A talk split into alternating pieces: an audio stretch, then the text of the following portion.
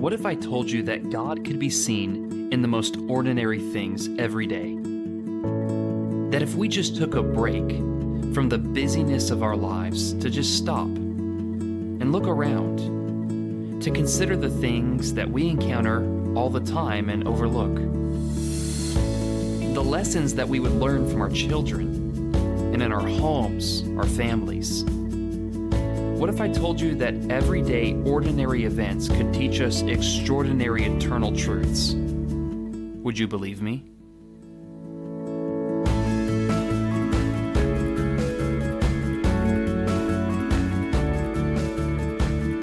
Welcome back to all of our listeners.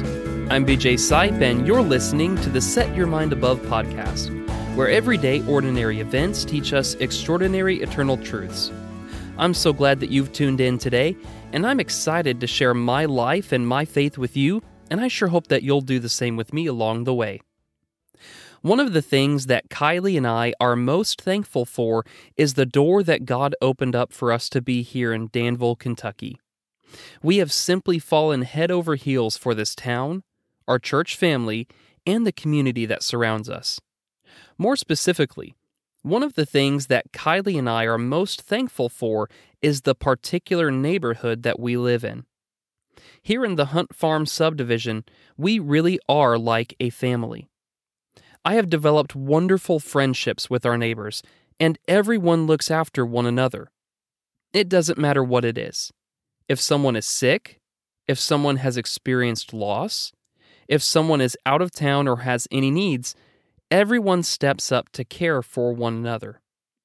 In like manner, when there is something worthy of celebration, such as a new baby, a promotion, or a nomination for some kind of award, the whole neighborhood celebrates it. Every month they keep adding more houses, and our neighborhood is growing, which is a tremendous blessing. However, there is one thing about the constant construction around us that is really starting to grate on our nerves.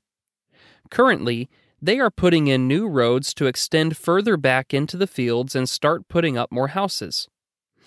There is a lot of digging, shoveling, and dumping going on, which isn't all that noisy. However, there is something that they are doing as they are working on this big project that has Kylie and I ready to pull our hair out. I don't even know what it is that they're doing, but I know exactly what it sounds like. From about 8 a.m. until about 5 p.m., over and over again, there is a repetitive thumping noise. The echo through the neighborhood and between our houses makes it sound as though someone is right on the other side of our wall, nailing pictures up from sun up to sundown. I'm seriously having flashbacks to apartment living for the majority of our marriage. The worst part is that there is nothing that we can do about it. Nothing drowns out the sound. Not the TV, not music, nothing. It is an ever lingering, constant,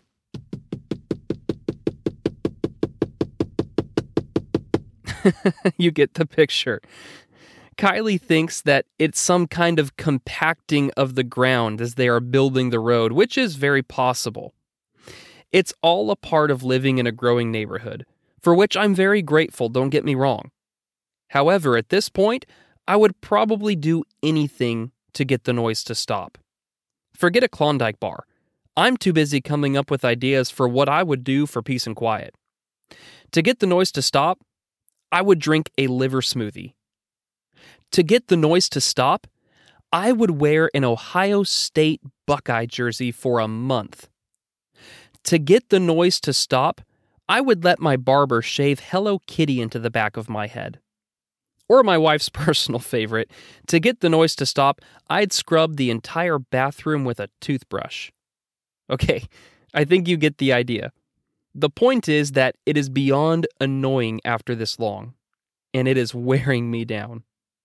I cannot wait for it all to be over with. Not only because we'll expand our Hunt Farm family, but because the mysterious thumping noise will finally be done away with.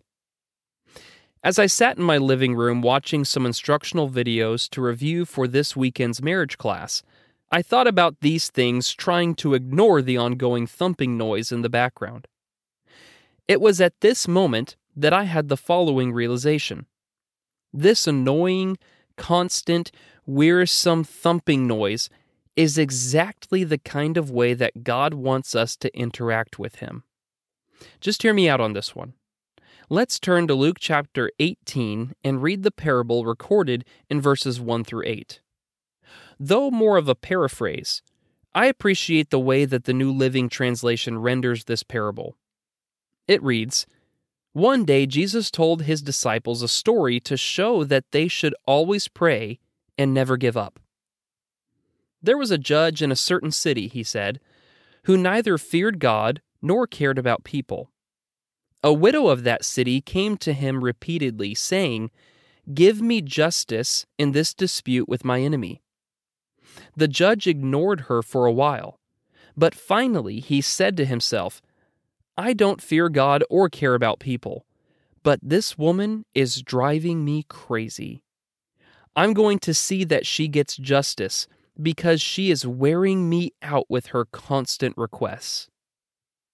Then the Lord said, Learn a lesson from this unjust judge. Even he rendered a just decision in the end. So don't you think that God will surely give justice to his chosen people who are crying out to him day and night? Will he keep putting them off? I tell you, he will grant justice to them quickly. But when the Son of Man returns, how many will he find on the earth who have faith? I love this story for so many reasons, and I hope that by the end of this you will too. Jesus tells them this parable to communicate two things what he desires of us and what we ought to expect of him. So, what does he desire of us? The text tells us that the reason he told this particular parable about this relentless widow was so that we would learn how he wants us to pray. He wants us to be as relentless as this widow. Elsewhere in scripture we are called to pray constantly. See 1 Thessalonians chapter 5 and verse 17. That is not to say that we do nothing else but pray. But what it does call for us to do is to pray in such a way as the widow that Jesus described. I feel like far too often we run into a pattern of only praying during quote unquote traditional times. We pray before meals, before bed, or when we wake up, and that's about it.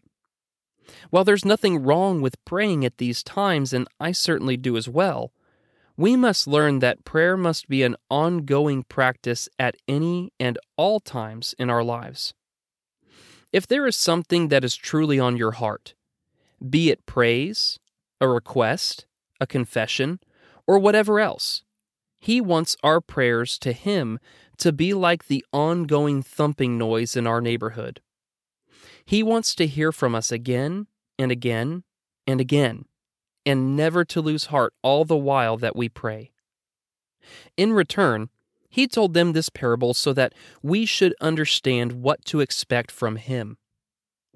If this judge in the story, who couldn't care less about serving God or helping others, was willing to see that justice was done simply because he was worn down by the widow's persistence, how much more should we know that God is interested in the requests for justice from His children? He loves and cares for us in ways that we could never truly understand. For those who have children, just think for a moment if they came to you asking for help because they were wronged or hurt by someone. How many times would they need to come to you for you to want to rise up to defend and protect them? Wouldn't it only be once? So, how much more would you be moved to action if you discovered 15 voicemails in one day asking you for help? Please let me clarify. I am not suggesting that the more you pray about something that it guarantees that God will do it. We must pray according to his will, and we must trust in his answer even if it's not what we had hoped for. But nonetheless, the point of this parable is clear don't stop praying and don't give up. badger and pester God as though you were trying to annoy him with how many times you call upon his name. He's not annoyed at all. He wants you to come to him. May the sound of your voice be the constant noise that reverberates off the walls before the throne of God above. Thank you so much for listening to today's episode. Tune in Tuesdays through Fridays as a new podcast episode will be uploaded each day. Also, be sure to follow the Facebook page for the Set Your Mind Above podcast for future announcements and video sessions. As you have the opportunity, share these thoughts with your friends and family and share with me what important lessons you are learning from everyday, ordinary events. Until next time, know that I love you, that God loves you, and may we all, each and every day, set our minds above.